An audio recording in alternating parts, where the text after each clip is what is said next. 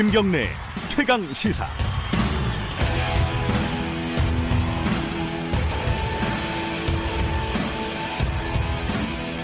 김경래 최강 시사 2부 시작하겠습니다. 지금 자유한국당이 원내대표 경선이 한창이죠. 어, 후보들마다 당 화합, 개파에서 벗어나겠다, 탈개파 강조하고 있습니다. 하지만 일부에서는 또 사실상 또, 또 개파에 기댄 선거 아니냐 이런 지적도 나오고 있고요. 자, 내년 초부터요. 따져보면 지금 원내대표에 당선이 되면요. 전당대회 준비도 해야 되고요. 내후년 총선까지 지금 준비를 해야 되는 막중한 책임을 질 분입니다. 오늘은 자유한국당 원내대표 경선 후보 중에 한 분 만나보겠습니다. 오늘 공식 출마 선언을 앞두고 있는 분입니다. 자유한국당 김학용 의원님 연결되어 있습니다. 안녕하세요. 네, 반갑습니다. 자유한국당의 안성맞춤 원내대표가 되겠습니다. 안성 출신 김학용입니다. 원래 이렇게 얘기하세요? 네, 제가 뭐 아무래도 지역이 안성이다 보니까 예. 안성맞춤 아니, 잘 이용하고 있습니다. 깜짝 놀랐습니다. 자, 그 김성태 원내대표가 지금 네네. 임기가 11일까지라면서요? 그 그런 것 같습니다. 작년에 12월 12일 날 원내대표 경선을 음. 했거든요. 근데 그 지금 지금 원내대표 경선 날짜가 확정이 안 됐잖아요, 지금. 그 확정은 안 됐지만 뭐 결국은 11일, 12일 둘 중에 될 걸로 아, 그렇게 알고 되는 있습니다. 건가요? 예산안이 예. 통과돼야지만 이제 일정을 잡기 때문에 그런 예. 것 같습니다. 네. 혹시 혹시 그러면 안 되겠지만은 예산안 처리 안 되면 어떻게 되는 겁니까? 아, 안 돼도 해야죠. 안 돼도 해야 됩니까? 네. 아유, 하루라도 빨리 했으면 좋겠습니다. 아이고, 피곤하시군요. 네. 네. 저도 이렇게 여야가 좀 빨리 합의점을 찾았으면 좋겠고요. 의원님들 선거가 아주 힘들어요. 그리고 음... 그 실제 지금 뭐 충분히 만나서 이야기할 만큼 다 했는데 시간이 남으니까 심지어는 뭐저 아. 확실하게 도와준다는 분도 또 만나야 되니까. 아, 예산안 처리가 빨리 끝났으면 좋겠다는 게 아니라 경선이 빨리 끝났으면 좋겠다는 거군요. 네, 빨리 좀 했으면 좋겠습니다. 아니 그 뭐 의원님들한테 알겠습니다. 뭐 도와준다는 분한테도 또 예. 이렇게 전화 걸고 만나고 그러니까 예. 혹시 또 아, 나를 못 믿어서 그러나 오해할까 그런 부분도 있고 그래서 요새가 제일 힘든 것 같습니다. 네. 예, 이제 전화하지 마시고 여기서 한 말씀 먼저 해주시죠. 본인이 어, 자유한국당 원내대표가 돼야 되는 이유 경쟁력 이런 거 간단하게 좀 한 말씀 해주세요. 그 뭐 의원님들이 다 생각하는 것처럼요. 차기 원내대표는 그 문재인 정부의 독조를 막기 위해서 네. 그 가장 잘 싸울 줄 아는 원내대표를 지금 바라고 있거든요. 네. 뭐 그런 측면에서 제가 자타가 공인하는 그 정말 전투력 있는 그런 국회의원님의 틀림하고 또 지난 1년 동안 사실은 그 그동안에 얼마나 자유한국당이 무기력했습니까? 네. 어, 정말 그 탄핵 이후에 대통령 선거, 지방선거 참패를 거치면서 그 무기력한 모습을 보였었는데 어, 이제 비로소 그 무기력한 웰빙 정당에서 벗어나서 국민들이 기대할 수 있는 정말 대한 정당으로서 자리를 잡아가고 있거든요. 음. 그렇기 때문에 역시 내년 1년도 잘 싸우는 사람이 필요하다. 그런 측면에서 뭐 여러 의원님들이 아마도 저를 지지하고 있는 것으로 알고 있고 제가 반드시 그 기대에 부응해서 정말 자유한국당을 강한 야당 그리고 설득력 있는 야당 그리고 어, 미래의 정권 창출을 가져올 수 있는 그런 수권 정당으로 1년간 만들어 나가겠습니다. 그리고 그를 통해서 어, 제가 말씀드린 것처럼 어, 국민 지지율 40%대를 제 임기 내에 달성하도록 아. 하겠습니다. 아, 40%요? 네. 야 충분히 가능하다고 생각이 듭니다. 예. 근데 지금 이제 자유한국당이 자리를 잡고 있다고 말씀하셨잖아요. 네네네. 근데 이제 밖에서 보기에는 지금 비대위 출범한 지 넉 달이 넘었는데 좀 가시적인 성과도 없는 것 같고. 네. 조강특위도 여러 가지 또 불협화음이 있지 않았습니까? 네네. 뭐 전원책 변호사 얘기도 있었고요. 일도 네네. 있었고. 이게 지금 밖에서 보기에는 별로 그렇게 자리를 아직은 어, 못 잡은 게 아니냐라고 생각하는 분들도 많은 것 같은데 네네네. 어떻게 보세요? 어, 두 가지가 다 맞죠. 무슨 네. 얘기냐면 지지율 26.4%가 말해주는 것처럼 네. 이제 국민들이 자유한국당을 믿어주기 시작한 것도 맞고 네. 또 아직 그 민주당을 떠난 그 민심이 자유한국당으로 오지 못하는 그런 부분도 많거든요. 네. 그런 것들이 바로 우리 사회적가서 지적할 문제라고 생각이 됩니다. 다시 말씀드리면은 전화 국회의원들 모두 지역을 가면은 국민들이 이부동성을 하는 얘기가 네. 야 자유한국당 니들 좀 내부 총질하지 말아라. 싸우지 말라. 예. 이거거든요.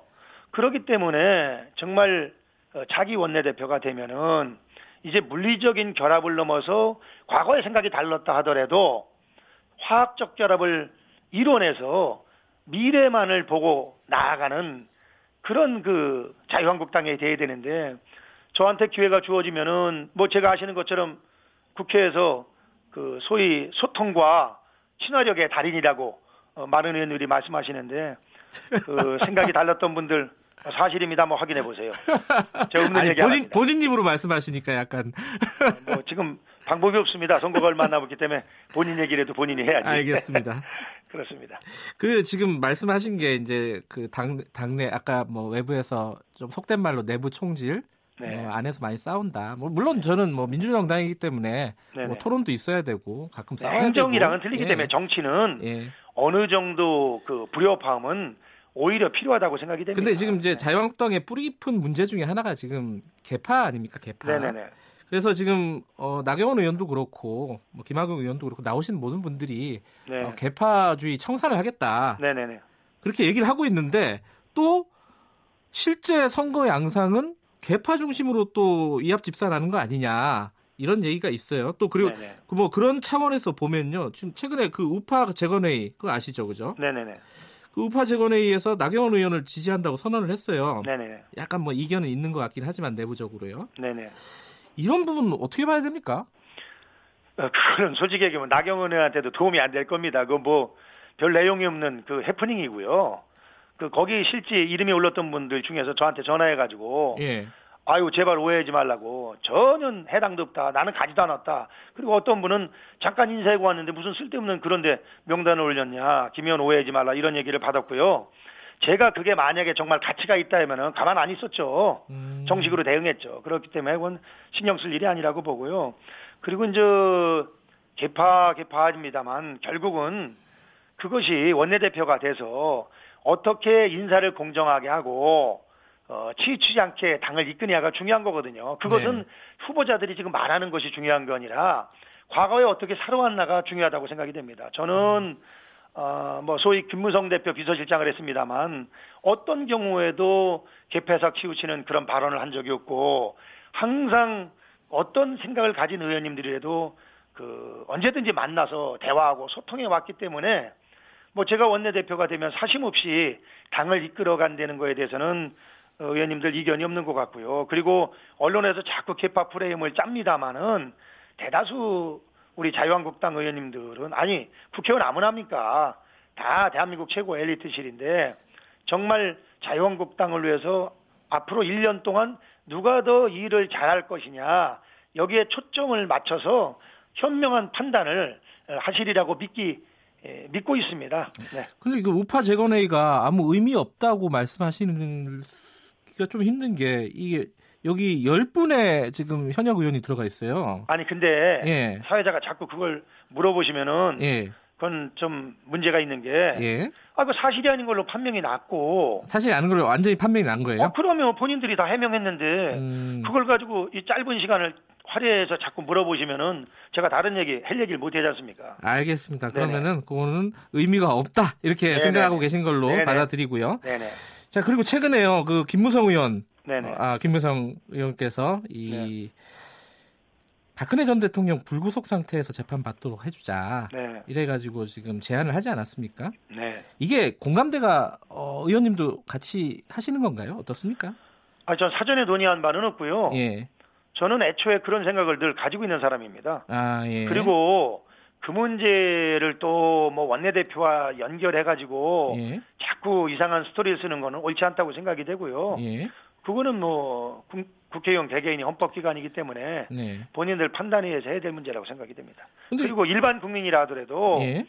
도주의 의료 갖고 또 그리고 증거인멸의 우려가 없는 경우에는 저는 불구속 재판을 받도록 하는 것이 그 국민 인권 보호 차원에서도 맞다고 생각이 됩니다.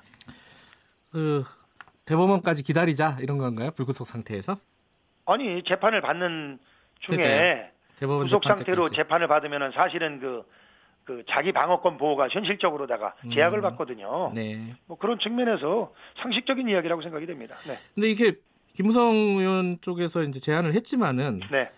그 보통 이제 친박계 좌장이라고 불리는 분이 있잖아요. 그 서청원 의원이 후한무치하다.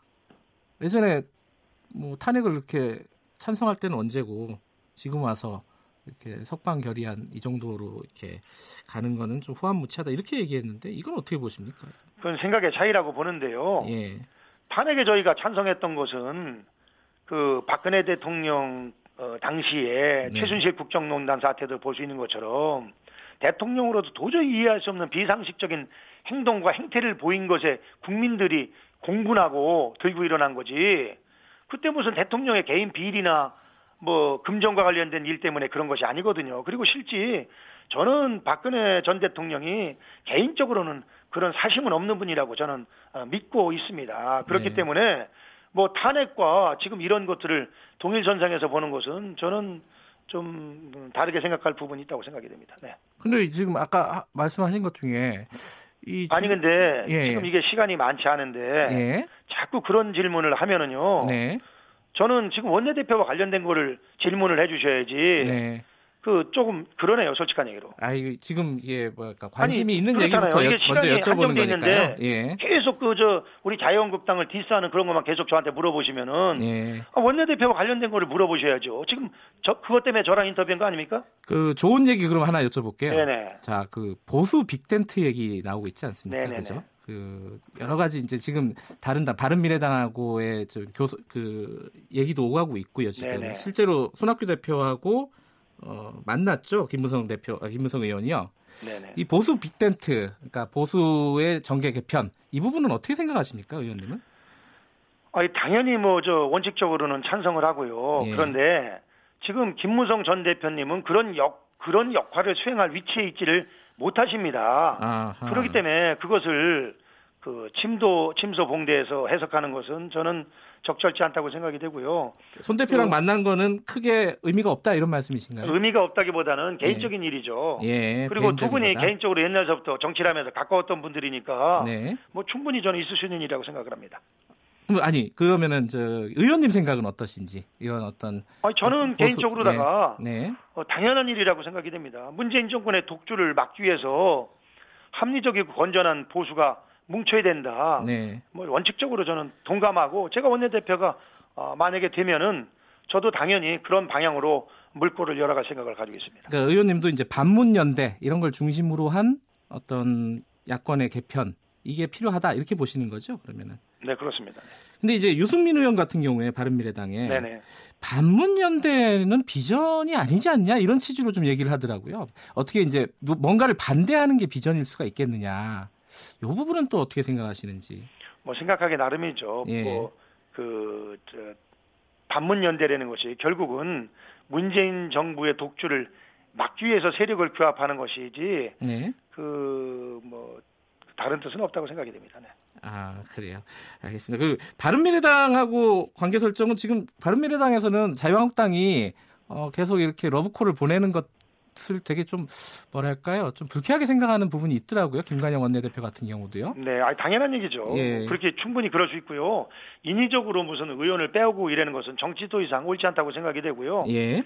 다만 개개인이 헌법기관이기 때문에 본인이 판단해서 정치적인 진로를 결정하는 것은 예. 그건 또 본인의 책임이고 그것을 막을 사람은 없다고 생각이 됩니다. 가능하다면은 혹시 가능하다면은 바른미래당하고 어, 통합전대 이런 것도 가능할까요? 어떻게 보세요? 아, 현실적으로다가 그 확률이 좀 낮은 문제라고 생각이 됩니다. 아 확률이 좀 낮다. 네네. 그 요, 현재까지는요. 예, 그 야권 개편에 대해서 한 가지만 더 여쭤볼게요. 지금 이제 어, 태극기 부대부터 뭐 저희 바른 미래당까지 다 통합해야 된다는 의견도 좀 있어요. 이, 이 부분은 어떻게 생각하십니까? 이게 손학규 대표 같은 경우는 바른미래당 대표 같은 경우는 이 어중이 떠중이 다 끌어들이는 것이다 이렇게 얘기를 했는데 이 부분은 어떻게 생각하세요? 그 수권을 정권 창출을 목표로 하는 그런 정당이라고 하면은요. 네. 그 합리적인 생각을 가진 분들을 규합하는 것이 맞다고 생각이 됩니다. 극우와 극좌는 그것은 소수 정당이 지향해야 될 목표다 그렇게 생각이 되고요. 다만 태극기 부대에 대해서 여러 말이 있습니다만은 그 태극기 부대를 이끄는 분들이 조금 방향을 좀 잘못 가고 있는 부분들은 아쉽게 생각을 합니다만 그 실제 태극기 부대에 나가고 있는 분들 중에 상당수 분들은 아주 건전하고 네. 합리적인 생각을 가진 애국심 충만한 분들이 많기 때문에 네. 뭐 그런 분들은 당연히 해야 된다고 생각이 됩니다. 알겠습니다. 아, 오늘 말씀하신 대로 뭐 저기 원내대표 선거 잘 치러주시고요. 네, 안성 네, 맞춤 사회자님 솔직히 아쉬운 게 네. 뭐쭉 여러 가지 그 저 질문지를 보내주셨는데 네. 뭐 우리 원내대표와 관련해서 제가 얘기할 게 많은데 그런 거는 안 물으시고 자꾸 저 네. 우리 자유한국당 뒤세는 것만 계속 물어봐서 솔직히 좀 이 시간이 좀 안타깝게 생각이 됩니다. 아, 모든 의원님들한테는 좀 불편한 질문을 제가 드립니다. 자, 네. 말씀 감사합니다. 네, 감사합니다. 네. 자유한국당 김학영 의원이었습니다.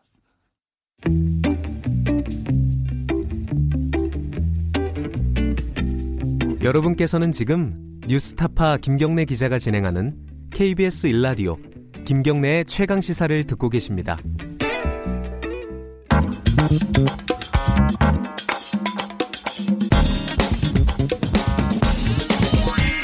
뉴스의 재발견. 예, 뉴스 속 숨어 있는 이면을 뒤집어 보고요. 되짚어 보는 시간입니다. 뉴스의 재발견.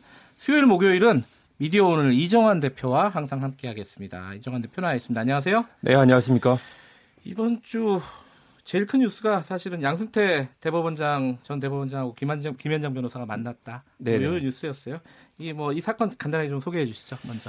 네, 그동안 거의 뉴스에 드러나지 않았던 김현장이 뉴스의 핵심으로 등장했다는 데 일단 의미가 있습니다. 아하.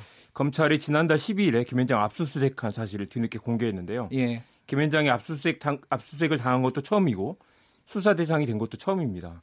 간단히 요약을 하면 일본 강제징용 피해자들이 일본의 신일철 죽음 그리고 미쓰비시 중공업 등을 상대로 손해배상 소송을 냈습니다. 네. 이게 1심에서 1심하고 2심에서 모두 원고가 패소했는데요. 네. 3심에서 뒤집혔습니다. 그게 2012년이고요. 이게 파기환송심으로 내려갔다가 다시 대법원 올라왔는데 이걸 확정 판결만 하면 되는데 어, 안 하고 시간을 끌었죠. 그런데 음. 알고 보니 청와대가 재판을 질질 끌라고 지시를 내린 것으로 드러났습니다. 박근혜 정부 시절에 벌어진 일이고요. 음. 알고 봤더니 양승태 대법원장이 김현장 소속 변호사들 만나서 재판 진행에 관해서 조언을 해줬다는 겁니다. 김현장이 일본 기업들을 변호하는, 변호하는 로펌인데 대법원장이 재판이 진행 중인 사건에 피고인 측 변호인을 만난 것도 매우 부적절하죠. 그러니까 지금까지는 이제 청와대하고 대법원 간의 이 재판 거래였는데 네네. 여기에 주요한 선수로 예. 김현장이 등장해 김현장이 등장하고 김현장과 대법 원장이 만났다는 게 굉장히 심각한 사건입니다. 아, 김현장과 대법원이 제가 앞에서도 말씀드렸는데 집무실에서까지 만났다. 네, 그렇습니다. 어, 그런 거네요. 일단 그 청와대가 그러면은 3심에서 뒤집힐 수 있도록 재판에 적극적으로 개입을 했다. 근데 이 과정에 김현장이 있었다. 이런 거죠? 네, 네. 그 어떤 사람들이죠, 김현장? 그렇습니다. 김현장은 국내 최대의 로펌이고요. 네. 매출이 1조 원이 되고 변호사가 1000명 정도 되는 굉장히 큰 로펌입니다. 네. 이번에 청와대가 이 일본 기업들이 패소하면 한일 관계가 경색될 거다라면서 재판을 최대한 지연시키려고 지시를 했는데요. 이 강제징용 피해자들이 모두 90살 안팎의 할아버지 할머니들이죠. 예. 많이 돌아가시고 남아 있는 분들 몇 분 안 되고요. 정부가 국민들 편을 들지 않고 일본 기업들, 그것도 전범 기업이라는 비난을 받는 기업들 편을 든 것입니다. 단순히 재판을 지연시킨 것뿐만 아니라 재판을 파기하려고 했던 거 아니냐라는 의혹도 있습니다. 그 지금 그 네. 문제가 되는 거는 그 양승태 전 대법원장이 만난 변호사가 한모 네. 변호사잖아요. 네, 그 한모 변호사 말고도 김현장 네. 출신들이 지금 이 사건에 굉장히 많이 등장하더라고요. 그렇습니다. 굉장히 심각한데요. 이 윤병세 전 외교부 장관이 사실 김, 김현장 출신이거든요. 네. 이게 외교부 차관보를 지내고 참여정부 시절에 안보수석까지 지냈던 사람이 그만두고 김현장에 가 있다가 김현장 다시, 고문으로 있었죠. 네네. 네. 그렇다가 다시 이제 외교부 장관으로 다시 들어온 건데요. 네. 이 사람이 김현장 있을 때 이 재판을 담당을 했던 사람입니다. 그러니까 음. 한국 국민들 반대편에서 일본 기업을 돕, 돕던 사람이 외교부 장관이 되고 외교부가 또 일본과의 관계를 고려해야 된다면서 재판을 질질 끌고 끌면서 선고를 미루도록 음. 대법원을 압박한 것이죠. 그러니까 결국 외교부와 청와대, 대법원 모두가 김현장의 사람들이다. 음. 한국 국민이 아니라 일본 기업들을 위해서 재판을 뒤집으려 했고 심지어 외교부가 피해자들이 승소하면 한일 관계가 악화될 것으로 우려된다. 이게 어떻게 한국 외교부가 할 말인가 그런 생각도 듭니다. 당시 청와대에 있었던 그 곽병훈 네, 어, 그렇습니다. 당시 비서관이죠. 네, 법무비서관인데 그 비서관도 사실은 대법원에서 추천을 한 것으로 알려져 있고 변호사 어, 김현장 출신인 것이죠. 이게 거의 상당수의 플레이어들이 지금 네네. 다 김현장 출신인 거예요, 그죠? 네네네. 참, 이게 근데 요번뿐만 아니라 각종 큰 사건에서 김현장이 이런 약간 안 그렇습니다. 좋은 어, 그런 보도들이 많이 있었어요. 얼마 전에 그 국가부도의 날이라는 영화가 개봉이 됐죠. 예, 이 IMF 이후에 예. 이 제일은행, 한미은행, 외환은행 등 이 공적 자금이 투입된 은행을 매각하는 과정에서 예. 김현장이 이 뉴브리지, 칼라일, 론스타 등 외국계 사모펀드의 대리인을 맡았습니다. 예. 이게 단순히 재판을 한 게 아니라 법률 조언을 하고 한국에서 대주주가 될 자격이 없는 사모펀드들이 은행을 인수할 수 있도록 예. 법의 구멍을 알려준 게 사실 김현장이라는 얘기가 나오고 있고요. 예. 과거 소버린이 SK를 공격할 때도 어, 소버린을 대리했던 그런 사례가 아. 있었습니다. 더 큰 문제는 김현장을 둘러싼 회전문 현상인데요. 이번에도 어, 유명한 전 외교통상부 장관 그리고 현홍주 전 중미대사 등이 지금 김현장 고문으로 있으면서 이 강제징용 재판에 개입한 정황이 드러나고 음. 있습니다. 과거에도 이현재 씨가 김대중 정부에서 금감위원장, 재경부 장관을 맡고 김현장 고문으로 옮겨갔다가 다시 노무현 정부에서 재경부 장관을 맡았죠. 네. 그리고 그분이 김현장 있을 때 외환은행에 팔려 나갔습니다. 이 국무총리를 지냈던 한송수, 한덕수 그리고 검찰총장을 지낸 송광수 이분들이 다 김현장 고문으로 지금 있고요. 예. 이 서동원 씨라고 있는데 이분은 공정거래위원회 독점국장을 지내고 김현장으로 갔다가 다시 공정위원회 부원, 부위원장으로 갔다가 다시 지금 또 김현장에 가 계십니다. 음. 이런 사람들이 굉장히 많습니다. 이런 분들이 김현장에서 무슨 일을 하면서 수억 원의 연봉을 받고 있는지 짐작만 할 뿐이지 제대로 알려지지 않은데 이번에 그 한 단면이 드러난 것이고요. 변호사도 아닌 분들이 이렇게 수억 원 연봉을 받으면서 음. 공식적으로 등록된 고문만 40명이 넘습니다. 40명이요? 네네. 네. 그러니까 지금 회전문이라는 게 네네. 고위 관료를 하다가 네네. 김현장에 갔다가 다시 또, 또 나와서 관리를 예, 하다가 다시 또 김현장을 가기도 하고요. 아 그래요? 그분들이 거기서 변호사도 아닌데 어떤 이런 네트워크와 이너서클을 이용하면서 음. 재판이 아닌 재판 외적으로 그런 거래를 끌어내는 역할을 맡고 있는 거죠. 근데 이 지금 이런 큰 사건들에서요. 네네. 김현장을 그렇게 수임 김현장에다가 수임을 한 이유가 뭐예요? 네. 그러니까 일단은 김현장에 맡겨야 재판에 저도 문책을 당하지 않는다라는 이야기 있습니다. 아, 저도 김현장에 그렇죠. 맡긴다. 김현장이 못하면 누구도 못한다. 네. 만약 다른 로펌에 맡겼다가 지면 왜 김현장이 맡기지 않았느냐라는 얘기를 듣는데 김현장이 못하면 한국에서 아무도 이걸 해결할 수 없다는 거죠. 그런 형 태의 어떤 명성과 어떤 네트워크를 활용하고 있는 로펌이라고 할수 있겠습니다. 마지막으로요. 네. 그... 이 사건의 본질이 뭔지 10초만 네. 해주세요. 김현장은 자본과 권력의 대변인으로 성장해왔습니다. 굳이 법정까지 가지 않아도 인맥과 로비로 안 되는 걸 되게 만든다라는 믿음을 심어줬고 이런 형태의 굉장히 부당한 거래를 많이 만들었던 로펌이라고 할 수 있겠습니다. 알겠습니다. 안 되는 걸 되게 만들었던 김현장. 자, 1, 2부는 여기까지 하고요. 3부는 주진영 하나투자증권과 경제직설 준비되어 있습니다. 자, 3부에서 뵙겠습니다. 일부 지역국은 해당 지역 방송 내보냅니다.